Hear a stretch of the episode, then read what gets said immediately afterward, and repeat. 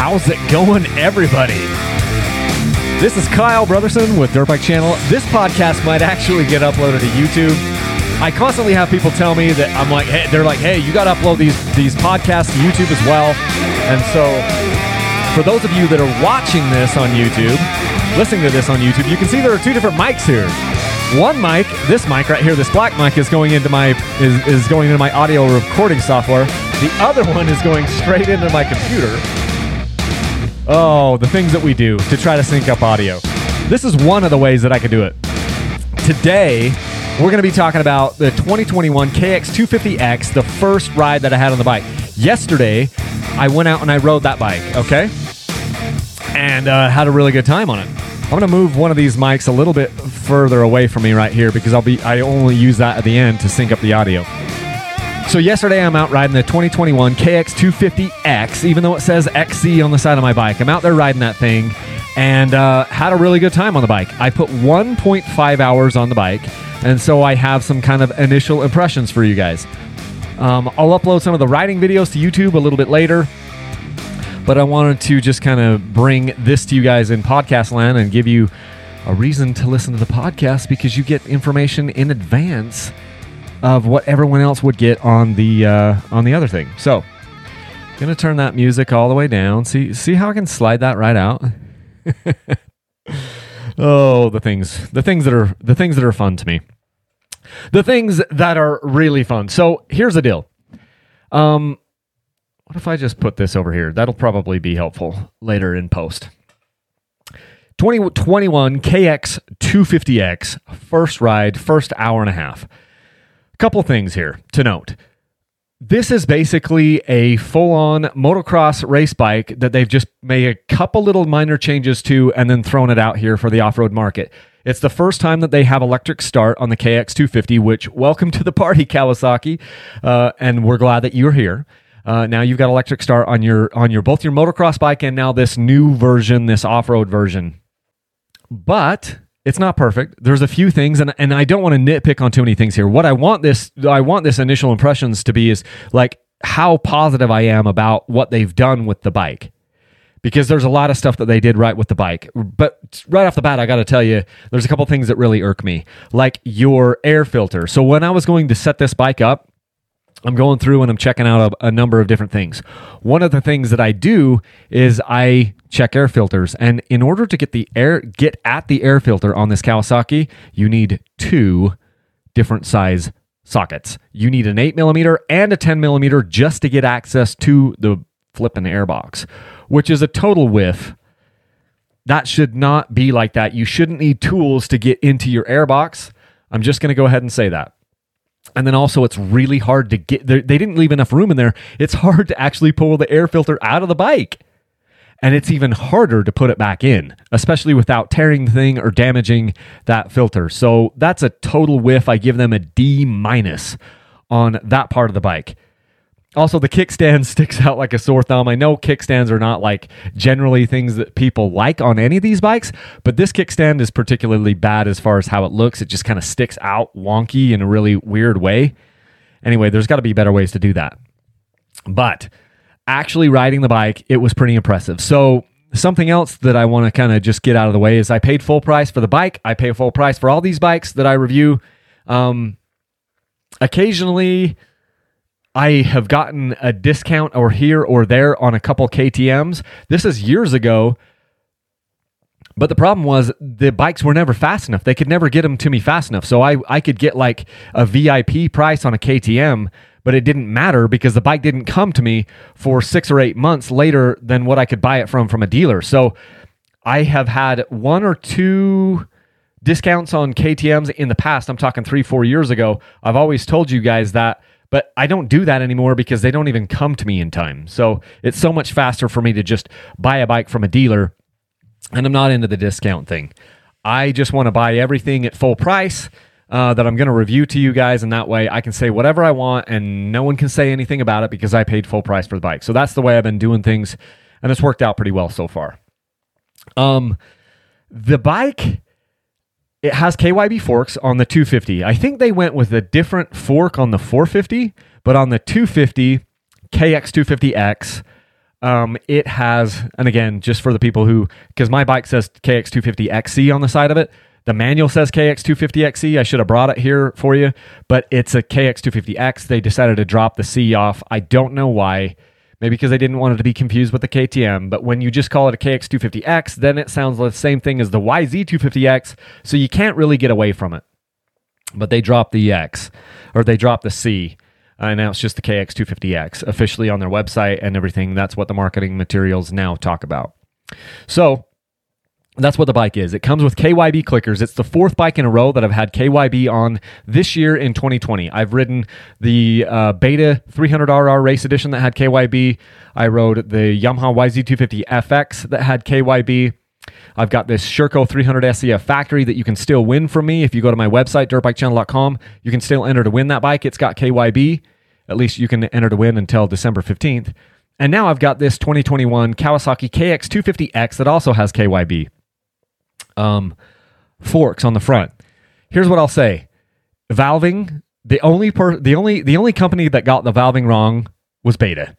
On the 2020 race edition bikes, that Beta valving was absolutely horrible. It's the worst valving I've had on any bike ever. The other bikes have been a mix of good to great. You know, it depended on where you took it. Like the Yamaha was really, really good in the faster stuff, kind of suffered a little bit in the in the slow stuff and the really choppy stuff.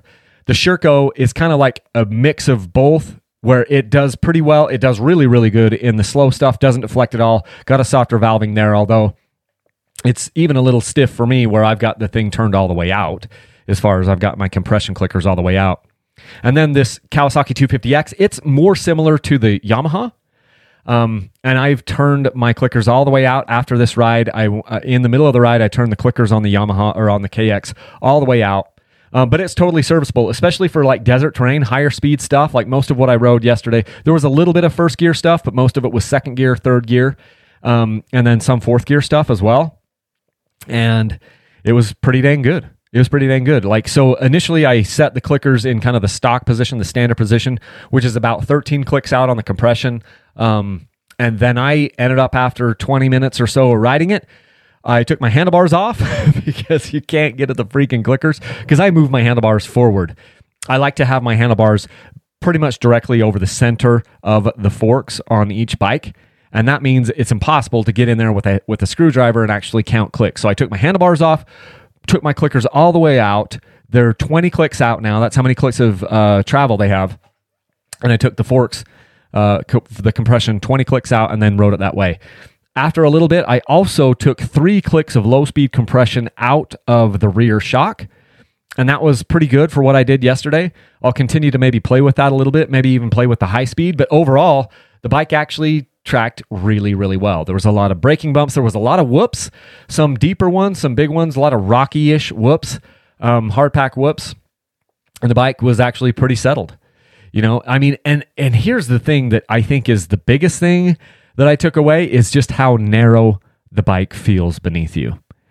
It's really hard to measure this. I tried to measure this earlier in the year between my Beta and my KTM and my Yamaha, and you could see that Yamaha was wider in in every aspect. The Kawasaki is extremely narrow. They've done everything they can to kind of narrow that bike down. And it is noticeable. It is noticeable when you're riding the bike. Um, how narrow the thing feels beneath you. In fact, and I'm going to have to go ride it back to back with some of my other bikes like a KTM, but it feels like it's almost nothing is between your legs. Your your feet feel like they're so close together down at the foot pegs that there's not really anything there, but the bike gets narrower as it comes up to the top, up to where like in your groin area that thing is so narrow. And the funny thing is, I was wearing my knee braces because I could tell, I could tell just by looking at the bike that it was really, really narrow.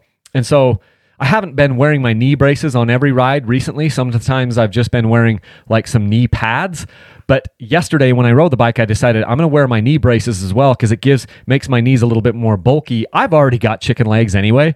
And so some of you guys might be like me if you've got chicken legs, small, you know, small legs. It's harder for us guys to pinch onto the bike anyway. This bike is going to be a little bit harder to pinch on, I think, for a lot of guys because it's so narrow. Now, I'm not going to call that as a con because I think it's really cool. I think it's a cool feeling. I think it, it just feels like you're kind of riding a knife, you know? it's a pretty cool feeling, and I really, really liked that part of it. It's like it's not even there, you know? So, pretty cool feeling. Um, and then as far as like again on the forks, once I got the forks turned all the way out and sped up the compression as fast as it can go for the second gear, third gear, fourth gear stuff, I didn't think it deflected bad at all. In fact, I thought it was really, really good. And this is probably going to be a really great desert racing bike or a great GNCC style bike where the speeds are faster. This thing is just like, I think that's where it's going to be at home. I'm not so sure how great it's going to be when we, in the slower, more technical stuff, although it wasn't terrible. You know, as far as the forks go, as far as the suspension goes, it's a pretty good mix on a go fast bike you know? And so this is a bike that really is going to want you to push pretty hard. It's not really a bike that i would call a beginner bike at all. Um, and i'm not entirely man i'd love to get this bike back back to back with a yz250 fx um, because it, that's kind of what it really reminded me of especially especially when um, getting into the motor but just talking continuing about the frame and the suspension it did feel like when I took a couple clicks out of the compression on the rear shock, it did kind of give it more of a planted feeling, and it felt like um, it was really it, it handled the braking bumps and the chop quite well on the rear of the bike. I never really felt like I was out of sorts. The riding conditions that I was on, it was pretty slick. the The tracks are really dry. That I'm, I'm tracks. The the single track and the area that I was riding on was really really dry and quite loose and powdery in a lot of areas but I still didn't feel like I was bumping around a whole lot. And as with all my review bikes in the last few years, I put tubeless on the bike. I put a M59, a Bridgestone M59 front tire on the bike, and I put an IRC VE33S Gekkota tire on the rear because those are that way. I take some of the, you know, the um, I can take some of the differences out of these bikes and at least have one baseline in my tubeless and my tires, and then I just focus on how the bike feels, how the suspension feels, how the frame feels, and uh, it was pretty planted. It was pretty planted, and I felt like it did a good job of kind of absorbing all the na- nasty stuff that was in the trail. Um, the motor, the motor, it's the 250 motor. It's pretty loud, um, and it has like this weird. There's like this weird um, acoustic thing that is happening behind you because of the tailpipe that they have on it, the the exhaust, the silencer. It does this weird like echoey thing behind you. You can really tell when you're just driving up and down the road. I was where I was kind of wearing in the brakes and getting the brakes heated up and worked out. And I didn't have my helmet on. I was literally just going 10 miles an hour up and down my street. And it makes this really weird sound in conjunction with the the silencer and the and the fender on the back that was like I hadn't heard on any other bike. And then when the bike it, the bike was running in my truck, and I was walking past it, and it does this. I don't know. There's a weird vortex thing happening on the outside, on the backside of your silencer on that bike. But the motor is it actually feels really racy, like very very snappy. It is very much. It feels a lot like the YZ250 FX that I rode earlier in the year. I don't know, and and it has different maps. You can put like little different. There's like little different dongles that it has that you can kind of change the mapping a little bit. I didn't change anything. I'm still. I just ran on the stock one that they give you. I can't remember. You've got like a a, a black plug-in and a white plug-in and a green plug-in. I'll have to do some more research on what those mean and what they do. But ultimately, it has pretty decent torque down low. Um, I didn't stall it at all um, on any of the little technical hill climbs that I did, but I was also very, very careful with it. You know, I was very careful. I've gotten better and better and better at riding the, riding these four stroke bikes and keeping them running because it is an art. Uh, keeping a four stroke bike running is is an art. I don't care what they say, especially these high compression four strokes. And I'm getting better. I'm improving every year as a rider, and so I'm becoming more and more adept at keeping these four strokes running and there's a ton of reason why guys, like them. I mean, you can hang on to gears forever. On, on these four stroke bikes, like shifting is a thing of the past. I mean, because you just you're just going along and you can just hang on to third gear and you can just lug it a little bit and then third gear you can rev it out to 15 I don't know 12 13,000 RPMs and it continues to make power for most of the way. So that's a big reason why a lot of people like these four strokes and this bike it, this bike is no different. Make some pretty good torque down low um, but it just continues to pull harder and harder and harder and long and long and long as compared to like a two stroke. They pull longer than two strokes for sure. I mean, it's just more of a linear, straight uh, power curve and a torque curve, which is why people like those bikes. Um, I, it doesn't it it doesn't have as much low end torque and grunt as my Sherco 300 SEF. And that's one of the reasons why the Sherco SEF is is still like one of my all-time favorite, if not my favorite, mountain single track four stroke is because it's just toned down just a little bit. They just took some of the edge off the Sherco. And so the motor is actually really, really usable. Some people would say that makes the Sherco maybe feel a little bit more boring, which I'm not going to argue with that because the the shirt this this Kawasaki 2, 2 Kawasaki KX250X it is not boring. That motor is not boring. You can't use the word boring or the term boring and this bike in the same sentence. Whereas you can kind of maybe do that on some of the other four strokes, including the Sherco, but that it, it makes it sound like it's a bad thing on the Sherco. It isn't because the Sherco does some things for me that I like better than what the Kawasaki is doing for me, the KX250X. But the KX250X is much, much more like the Yamaha YZ250FX. And that's a good thing because I really, really like, I really, of these three bikes, the YZ250FX, the Sherco 300 SEF Factory, and then the uh, the KX250X, they're all really good. And I'm having, I've had a ton of fun with all of them, but they all kind of have their little niche you know and i'm not exactly sure what the niche is yet on the kawasaki because i haven't ridden it enough but i will say that it's pretty awesome the front end feels really light it feels quite playful. It's more playful than the Sherco, for sure. You know, just everything. The motor's more snappy, more playful. The front end feels more snappy, more playful. And that isn't to say that the Sherco isn't is heavy or dull or slow. It just they have a little bit different characteristics to them. It loves to corner and it loves to carve around some of these berms. It gave me it gave me a ton of confidence on those things, and and I really really did like that it gives you so Kawasaki also has two different positions for the foot pegs. And in the middle of the ride, I wanted to change the foot pegs and drop them down. Funny thing is when you're when you change and so I came home and I changed the position of the pegs after the ride. And it's funny because they they allow you to change the pegs down but they come forward just a little bit. Uh, you're not even changing them very much. We're talking about maybe 5 to seven millimeters is what you're dropping them down. It's not very much. I even had one of them up and one of them down, and I got on the bike, and it's very, very subtle. It's a very subtle difference. I'm not sure I would have noticed if I didn't know what I was feeling. If I didn't know what to feel for, I'm not sure if I could even tell the difference. But sadly, when you move the pegs down, they also go forward just a little bit, which I think is counterproductive for what I'm trying to do.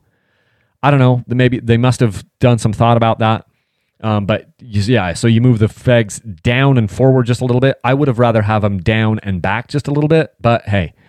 Um, so I haven't ridden it yet with the after I've just after I've adjusted the pegs, but I will say thank you Kawasaki for giving us that option. I think all the bike manufacturers should do that. At least give us two different places that we can mount our foot pegs, just to customize that cockpit just a little bit. It's one of the concern. It's one of the it's one of the complaints that I had against the Sherco is I I just feel like I don't have the ability to get comfortable inside of the Sherco cockpit by moving bars. I had to move my bars and my foot pegs on the Sherco, and now I feel a lot better with that. On the Yamaha, or I mean on the Kawasaki KX250X, they give you the ability to move the bars and the foot pegs, and so we'll see if the two, um, if I end up liking that better, which I, I think I will. It, will it be enough? I'm not sure. I might want to move them back a little bit, but we'll just see on that. So Anyway, and and then other thoughts. Okay, so it's only got a five speed transmission. And I think that there are definitely going to be some situations where that's going to be a limiting factor. And I'd rather have a six speed transmission. I'm just going to go on record to say that. But yesterday's ride in the first hour and a half, I was I was not thinking like, oh crap, this this transmission sucks. So it's a five speed close ratio transmission, just like their MX bikes, as near as I can tell. Um, but at least it doesn't have a really super low first gear, and so that's cool. Um, and I never felt yesterday, and I haven't. I've only ridden an hour and a half. I didn't feel limited by the five speed. I just didn't. So yeah, I'd rather have six speed, but it, it wasn't. I'm not going to sit there and bag on this at least, you know, initially. One thing I will say that I know is going to be an issue is the fuel tank. The fuel tank is not large enough. It didn't matter yesterday because I was just out on a ride. I did, I don't know, 30 miles, 25, 30, uh, somewhere between 20 and 30 miles. I can't remember exactly. But it's it wasn't going to be an issue yesterday, but for the hardcore desert racer, the hardcore GNCC guy, or the guy that just wants to ride this bike for a long time in the woods, so you're going to have to install an aftermarket fuel tank, and that is a swing and a miss because it's it's a really really small tank on that thing. It's the same size tank as the motocross bike, and it's just a super small. It's like under two gallons. So that's that's going to be kind of an issue down the road. Um, but those are kind of my first initial uh, notes that I took from from the ride. Ultimately, it's pretty cool. I mean, and I do feel like for um, I'm glad they finally came to the party. They came to the party like six years late because Yamaha, I believe Yamaha did their YZ250 FX in 2015 as the first model. It was either 2015 or 2016. So Kawasaki is either five years late to the party or six years late to the party, depending on how we look at this welcome to the party. I'm glad you're here. It's good to have you guys. um, what took you so long? There's you didn't get everything right on the first time, but I'm I'm okay with that. At least you're actually here. Now, Kawasaki, bring back your two stroke. the fact that they the fact that they've dropped like the KX250F, I don't even think they call it the KX250F anymore. Their four stroke, I think they just call it the KX250. And then this one they call it the KX250X. I think that means that they're not ever going to bring the two stroke back. And that really sucks uh, for us two stroke guys out there. But this is a pretty cool bike. Um, not perfect. We're going to get into a lot more of maybe some of the shortcomings or whatever. But I just wanted to say I had a ton of fun on that bike. And if you end up with one of these, you're probably going to have a ton of fun on it. Just like anything else, there's going to be some stuff that you're going to have to do probably to uh, make the bike a little bit better suited for you. But ultimately, it's pretty fun. And I judge, I, I try to judge these bikes by how much fun I have on them. And I had a lot of fun yesterday, so not much to complain about there. Um, that's what I've got for you today. Just a real quick podcast on this one. Um, if you want to support Dirt Bike Channel, one of the easiest ways you can do that is by using the links that I have for Rocky Mountain ATV, Motorsport, and Amazon. You can find them in the description of the notes, uh, the video notes down on YouTube. You can also find them over at my website. Uh, if you go to dirtbikechannel.com, up in the upper right hand corner, there's a links section up there. You can grab onto that or click onto that, and then I have links to Rocky Mountain ATV, Motorsport, Amazon. Um, that really helps me helps to support my family, and it won't cost you a dime. So it's one of my favorite ways for you to support. Other ways you can do is when I have Dirt Bike Channel sweepstakes going on, which I have right now until December 15th, you can go over, to my website and you can grab a shirt, grab a hoodie. See these shirts right here? Leave a single track. I've got these in a couple different colors. We've got them in navy blue and we have them in white. Has a little uh, DBC thing here on the back. As you can see, you guys in podcast land, you can't see that little graphic on the back. Um, yeah, so that would help support me, and you might win a dirt bike because I'm giving away three dirt bikes here at, before the end of the year. We've got the 2020 KTM 250XC, the 2020 KTM 300XCW, and the 2020 Sherco 300 SEF Factory. All those bikes are going to new homes. Um, so go ahead and get entered into that. Okay. I think that's what I've got for you guys. There will be much, much more to come on this Kawasaki and on, on all these other bikes. Until next time, leave a single track. Thanks, everyone.